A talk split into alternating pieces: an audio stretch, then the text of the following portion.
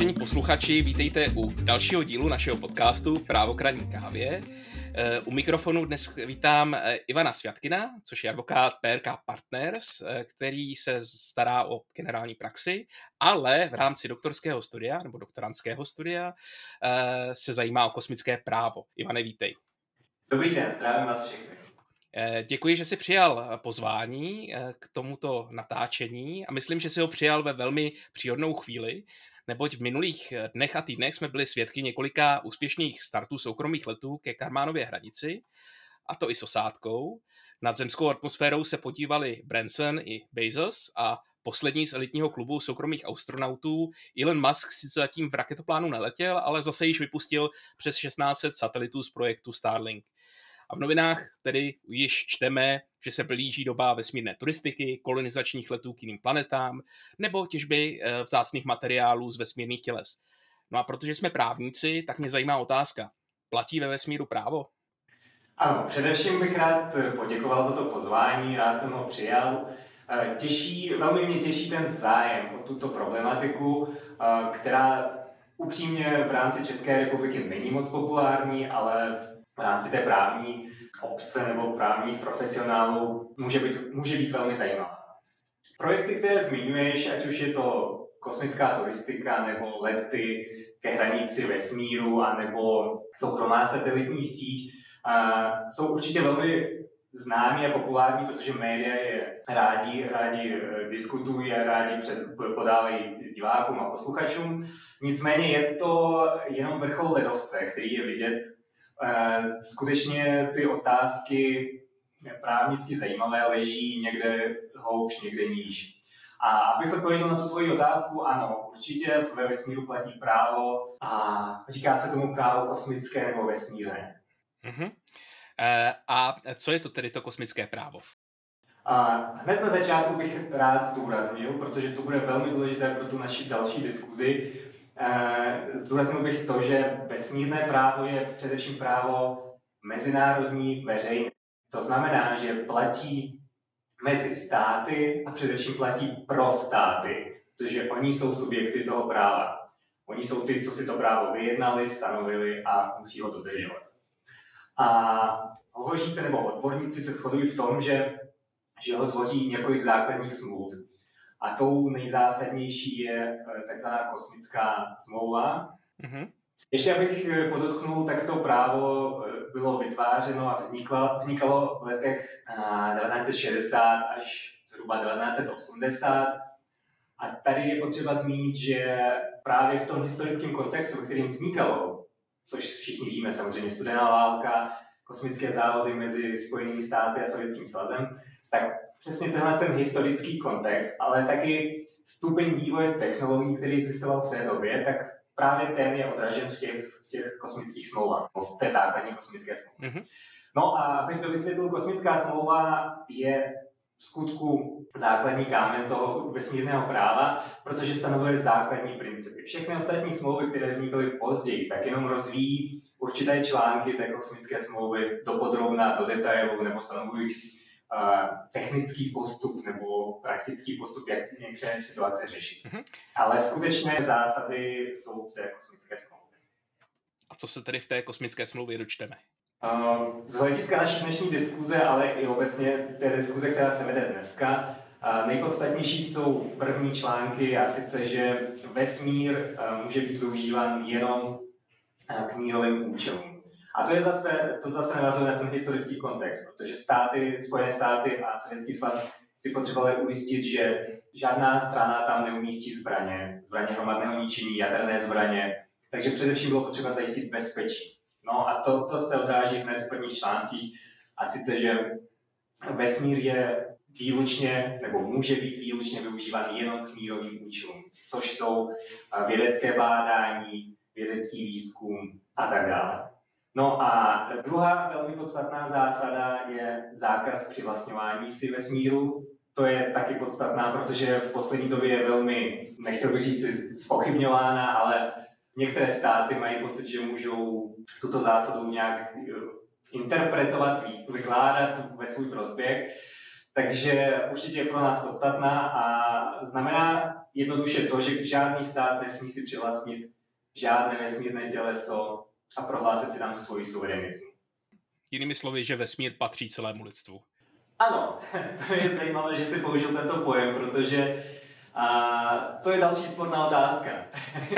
Zdá skutečně ta smlouva říká, že vesmír patří všemu lidstvu, anebo možnost výzkumu a zkoumání patří všemu lidstvu. To jsou velmi různé, uh, různé detaily, které je potřeba rozlišovat. Uh-huh. Uh, zmiňoval jsi ještě další umluvy, které, se, které rozvíjejí tu kosmickou dohodu. O jaké umluvy se jedná a co upravují? Jedná se především o, o dohodu o odpovědnosti, potom takzvaná liability agreement, potom je rescue agreement, což znamená dohoda o záchraně nebo o vzájemné pomoci, potom samozřejmě existuje dohoda o registraci mm-hmm. a také dohoda o měsíci, která je velmi zajímavá, protože je ratifikována pouze několika státy a mezi nimiž nejsou nejsou právě ty hráči, velký hráči jako Spojené státy a Sovětský svaz.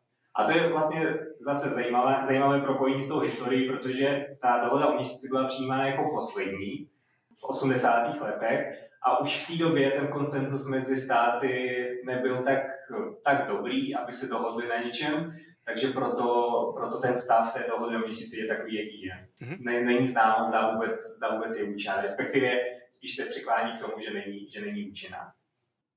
Když se vrátím ještě k těm dohodám o uh, náhradě škod a především o té dohod, k té dohodě o záchraně, která na mě působí pod vlivem sci-fi filmů jako uh, nějaká dohoda o astronautech uh, zachraňujících jiné stroskotané astronauty, tak to asi nebude, že? ne, jedná se především uh, o jednoduchý princip. My, my tomu přidáváme, samozřejmě právníci mají touhu přidat všemu velmi takové sofistikované názvy a, a tak dále, ale je to velmi jednoduchý princip, znamená, že když uh, vesmírné těleso jiného státu ztroskotá nebo dojde k nějaké jiné nehodě na území druhého státu, tak ten druhý členský stát má povinnost uh, poskytnout uh, nejlepší pomoc, kterou dokáže astronautům nebo kosmonautům té, té druhé strany. Je to, je to velmi jednoduché. Mm-hmm. A předpokládám, že samozřejmě se, by se to mělo aplikovat i ve vesmíru samotném, ale zatím je to opravdu z oblasti sci-fi, kdy, kdy dojde ke strážce dvou vesmírných lodí a to, to, to se ještě zatím nestalo. Rozumím. A poslední si zmiňoval dohodu o registraci. Eh, ta upravuje co přesně? Ta je, ta je vlastně, ta souvisí i s dohodou o odpovědnosti, protože stát jako takový, a to je zase historický kontext, protože v době, kdy se ty smlouvy přijímali nebo domlouvali, tak eh, nebyli jiní hráči ve vesmíru než státy. A vůbec se nepředpokládalo, že by někdo jiný mohl ve vesmíru působit. Hmm.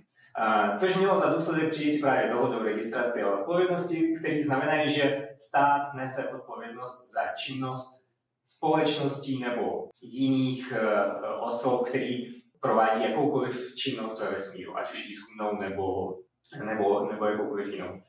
A registrace znamená, že ten příslušný subjekt, společnost, právnická osoba, zkrátka potřebuje získat povolení určitého úřadu ve státě k tomu, aby tu činnost ve vesmíru prováděla. Což v, podstatě zahrnuje jenom získání určitého povolení k vypuštění kosmické lodě nebo k následnému přistání. Takže takhle. Mm-hmm. A pokud tomu dobře chápu, tak eh, to kosmické právo je součást eh, mezinárodního práva, tudíž zavazuje primárně státy, nikoli soukromé subjekty. Jak se takovéhle povinnosti registrací vztahují právě na ty zmiňované Bezosy a Masky, když chtějí pouštět své satelity na orbitální dráhu? určitě to nečiní jen tak, že se ráno vzbudí a řeknu, no tak dneska vypustím něco do vesmíru. A eh, předchází tomu velmi složitý proces vyjednávání právě s americkým úřadem, který uděluje tyto licence, po případě s NASA, která, která, která poskytuje jakékoliv zabezpečení nebo pomoc, konzultace, cokoliv. Samozřejmě ten e, úřad pro to licencování nebo NASA to dále konzultuje s mezinárodními partnery, s e, OSN a tak dále.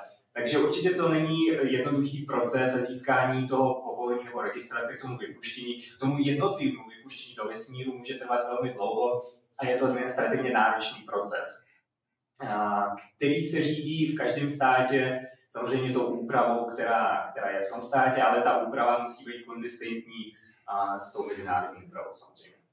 Uh-huh. A asi jsme tedy pochopili, že ta právní úprava v současné době minimálně na mezinárodním poli je velice kusá. Eh, jaké vnímáš eh, ty největší nedostatky, které aktuálně ta právní úprava vykazuje? Ano, eh, tím, že ty smlouvy vznikaly v minulém století, kdy ještě soukromé osoby, ne, nebo ty technologie, které umožňují dneska soukromým osobám, ať už právnickým nebo dokonce i fyzickým, vyvíjet svou kosmickou činnost, tak v té době to nebylo možné, to se nepředpokládalo a proto to v těch smlouvách chybí. A to je podle mě ten zásadní problém těch smluv, a sice, že neodpovídají modernímu vývoji, politickému, historickému i technickému především, protože ty technologie v poslední době se vyvíjí velmi rapidně, velkou rychlostí a, a ta právní úprava vůbec nestíhá. E, samozřejmě ty smlouvy jsou napsané velmi, velmi dobře. V těch zásadních principech to pokrývají, ale není tam stanovená technikálie pro to, jakým způsobem tu svoji činnost ve vesmíru můžou vyvíjet a e, soukromé osoby. A to je právě prostor potom, buď pro jednotlivé státy nebo pro jednotlivé korporace k tomu, aby ty smlouvy interpretovaly podle sebe takové průkopnické státy, jako například eh, USA nebo v Evropě Lucembursko překvapivě, a jsou v tom velmi aktivní a rádi by eh, ten výzkum a tu třeba především těžbu a ekonomické využití vesmíru, rádi by to posunuli dopředu a přikládají velká úsilí k tomu, aby tu smlouvu interpretovali podle sebe a podle toho tak, aby ta společnost to vnímala, že ta těžba případná je možná a, a a je povolena na základě kosmického práva. Mm-hmm. Já chápu, že ty v rámci svého doktorského studia se věnuješ eh, hodně otázkám těžby nerostných surovin a vlastnictví k takto vytěženým surovinám. Eh, zatím vel, velmi teoretická otázka, ale předpokládám, že velmi brzo asi dosáhne jistého významu. Jaké eh, vnímáš tam největší právní výzvy? Ano, nejdřív, abych, abych to trošku uvedl, co jsou vůbec vesmírné zdroje, protože pokaždé, když o tom mluvím, tak to vyvolává trošku úsměv, mají mě zasnílka, a, ale, a, ale ty vesmírné zdroje jsou velmi důležité právě pro ten rozvoj i, naší, i na naší planetě, pro, tu, pro ten rozvoj ekonomiky tady u nás. Ale hlavně, hlavně proto, aby lidstvo dokázalo ve vesmíru vybudovat něco trvalejšího. Pokud chceme kolonie, na Marsu nebo na, na měsíci, kdekoliv jinde, tak potřebujeme ty vesmírné zdroje zpracovávat, těžit a využívat. A nejedná se jenom o nějaké drahé kovy, což samozřejmě jsou velmi, velmi zajímavé pro nás, jako je platina, zlato a tak. Jsou některé asteroidy tvořeny vyloženě z platiny, což představuje obrovskou cenu. Ale jedná se především o vodu. Je to velmi jednoduché. Potřebujeme pro svou činnost vodu, potřebujeme pro svou činnost kyslík, který těžíme, dokážeme vytěžit právě z vody a potřebujeme nějaké pohonné hmoty k tomu, abychom se v tom vesmíru přemístěvali. Takže to jsou velmi podstatné zdroje, které můžeme v tom vesmíru získávat. A studie ukazují, že ten vesmír je těch zdrojů plný a jenom čeká, až tam, až tam přijdeme a začneme s tím pracovat. Jenomže otázka, právě tady narážíme na, tu, na ten zákaz, nebo na ten princip, který je obsažen v kosmické smlouvě, a sice zákaz přivlastňování si vesmíru. Tady, tady vznikají právě ty interpretační spory, co znamená, že si nemůžu vytěžit, že si můžu přivlastnit třeba asteroid. Znamená to, že když ho plně vytěžím, že jsem si ho přivlastnil, uh, jaké bude moje vlastnické právo k tomu vytěženému materiálu. Můžu ho potom následně prodávat, můžu ten zisk ponechat plně sobě, musím ho předat svým státu nebo, nebo komu. Takže to jsou všechno ty, ty problémy a otázky s tím spojené. A velmi zajímavá teoretická otázka nebo problematika je v tom, že vlastně tady na Zemi to naše vlastnické právo zajišťuje stát jako suverén. Dokud existuje stát, který mi dokáže to vlastnické, vlastnické právo ochránit, jakýmkoliv způsobem, ať přes soud nebo nevím, přes policii, jakkoliv, tak mám jistotu, že to vlastnické právo existuje. Jakmile tam ve vesmíru nebude žádný suverén, který toto zajistí, tak jak se domůžu toho, že moje vlastnické právo bude dodrženo? Jak můžeme zajistit to, že tam nevznikne divoký západ a kdo přijde dřív, kdo bude silnější, tak ten získá víc. To jsou velmi zásadní problémy, které, které trápí především ty státy, které se toho neúčastní to tak aktivně, což jsou menší státy, státy, které nemají kosmické technologie, rozvíjící se státy. Samozřejmě státy, jako, je, jako jsou Spojené státy nebo a, Rusko, Čína, poslední době Indie, Japonsko, tak uh, ty se o to za stolik neobávají. Ty, ty mají jistotu, že se tam vždycky dostanou a něco si urvou. Ale ty menší státy mají velké obávy. Mm-hmm. A je už nějaká vize, jak na to bude reagovat, eh, ať už eh, společenství evropské nebo společenství světové, protože chápu, že ta stávající úprava je primárně udělaná na platformě OSN, a zároveň, zároveň, že i Evropská unie v tom má nějaké své představy, jak to právo vyvíjet dále. Ano, dá se říct, že odborníci v této oblasti se rozdělili do dvou táborů. Jedni tvrdí, že těžba a vůbec komerční využití vesmíru není možné, že je zakázané a tak dále. Druzí jsou více proaktivní, profuturičtí a tvrdí, že by to šlo. A schoda, schoda, schoda zatím není, můžeme to říct takhle. A je to stále ve vývoji, takže to je, to je to, co pro nás velmi zajímavé, protože to můžeme sledovat takzvaně živě, máme to před sebou, vyvíjí se to teď, tvoří se to teď. Jeden z takových převažujících názorů je takový, že je potřeba dříve, než ta ekonomická činnost ve vesmíru začne, si sednout ke stolu a vytvořit si ten právní rámec k tomu. Jenomže i kvůli tomu byla zřízena, zřízen výbor OSN, v rámci kterého ty státy mezi sebou jednají a domluvají ty principy, jenomže tyto platformy zahrnují velké množství členů, které ne vždycky se shodnou a dohodnou. A to vyjednávání strašně dlouho trvá. Ten výbor OSN, ten KOPU, se schází dvakrát do roku, což je velmi, velmi málo na to, jak rychle se vyvíjí ta technologie a jak rychle se vyvíjí události v tom uh, ekonomickém využití vesmíru. Mm-hmm.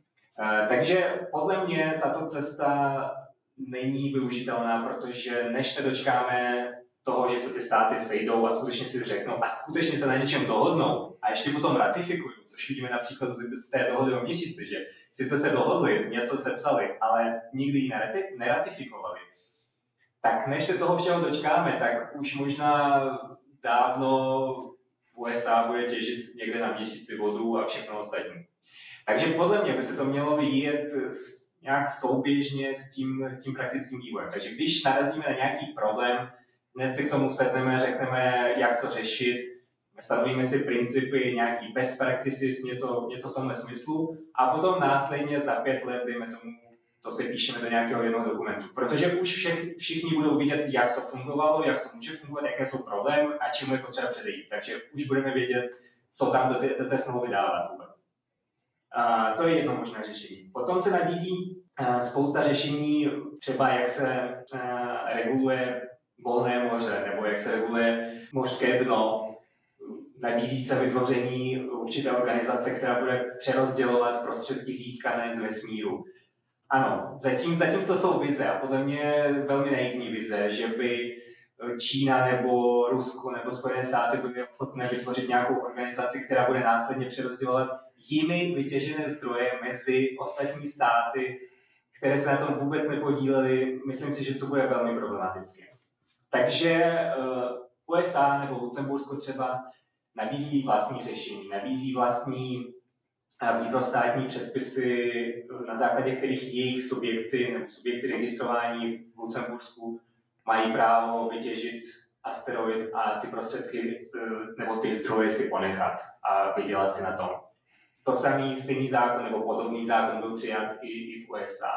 Něco podobného přijali Spojené arabské emiráty. A další státy se potom dívají a troufnu si říci, že, že to bude mít takový trošku labinový efekt. Jakmile ten počet těch států, co si přijali takový, takové podobné zákony, přesáhne určitou hranici, tak pak všichni ostatní na to přistoupí a, a bude, bude, budou je následovat. Eh, co se týče Evropské unie, tak tady je věčný problém Evropské unie a sice to, že ona je tvořena teďka už 26 státy, kteří mají vlastní zájmy. Každý z nich chce něco prosadit. Ano, určitě existuje Evropská kosmická agentura, která teda není pod Evropskou unii, je to samostatná mezinárodní organizace a jejíž členy jsou většina členů Evropské unie. A v rámci toho si vyvíjí nějakou určitou strategii a politiku. Samozřejmě určitě víte, že v Praze nedávno byla zřízena, nebo respektive uh, přeformována další agentura, která už je teda součástí Evropské unie, bývala GSA, nyní USPA, která má nově vytvářet a zabývat se tou kosmickou politikou Evropské unie. A, ale ovšem to všechno je jenom reakce na ten vývoj. Nejsme jako Evropa a Evropská kosmická agentura v popředí, nejsme ty, co, co to vyvíjí, ale zatím jsme ty, co na to reagují a teprve jsme zřídili nějaký orgán, který se vůbec tu kosmickou politikou bude zabývat. Zatímco v USA, v Lucemburku už dávno existuje zákon, který něco umožňuje. Sice je to sporný, určitě, ale už, to, už tam něco existuje. Můžou nějak fungovat a ty společnosti mají menší, ale aspoň nějakou jistotu. Takže zhruba takhle, takhle vidím ten, ten budoucí vývoj této problematice. Rozumím, děkuju. Eh, chápu tedy, že v kosmickém právu je zatím víc eh, otázek než odpovědí a je to určitě zajímavá oblast eh, nasledování. Ivane, díky za skvělý úvod do problematiky kosmického práva. Já velmi děkuji za pozvání, těšilo mě. Naschledanou. Děkuji za návštěvu a s vámi posluchači se těším opět za dva týdny u dalšího dílu našeho podcastu Právo kraní kávě.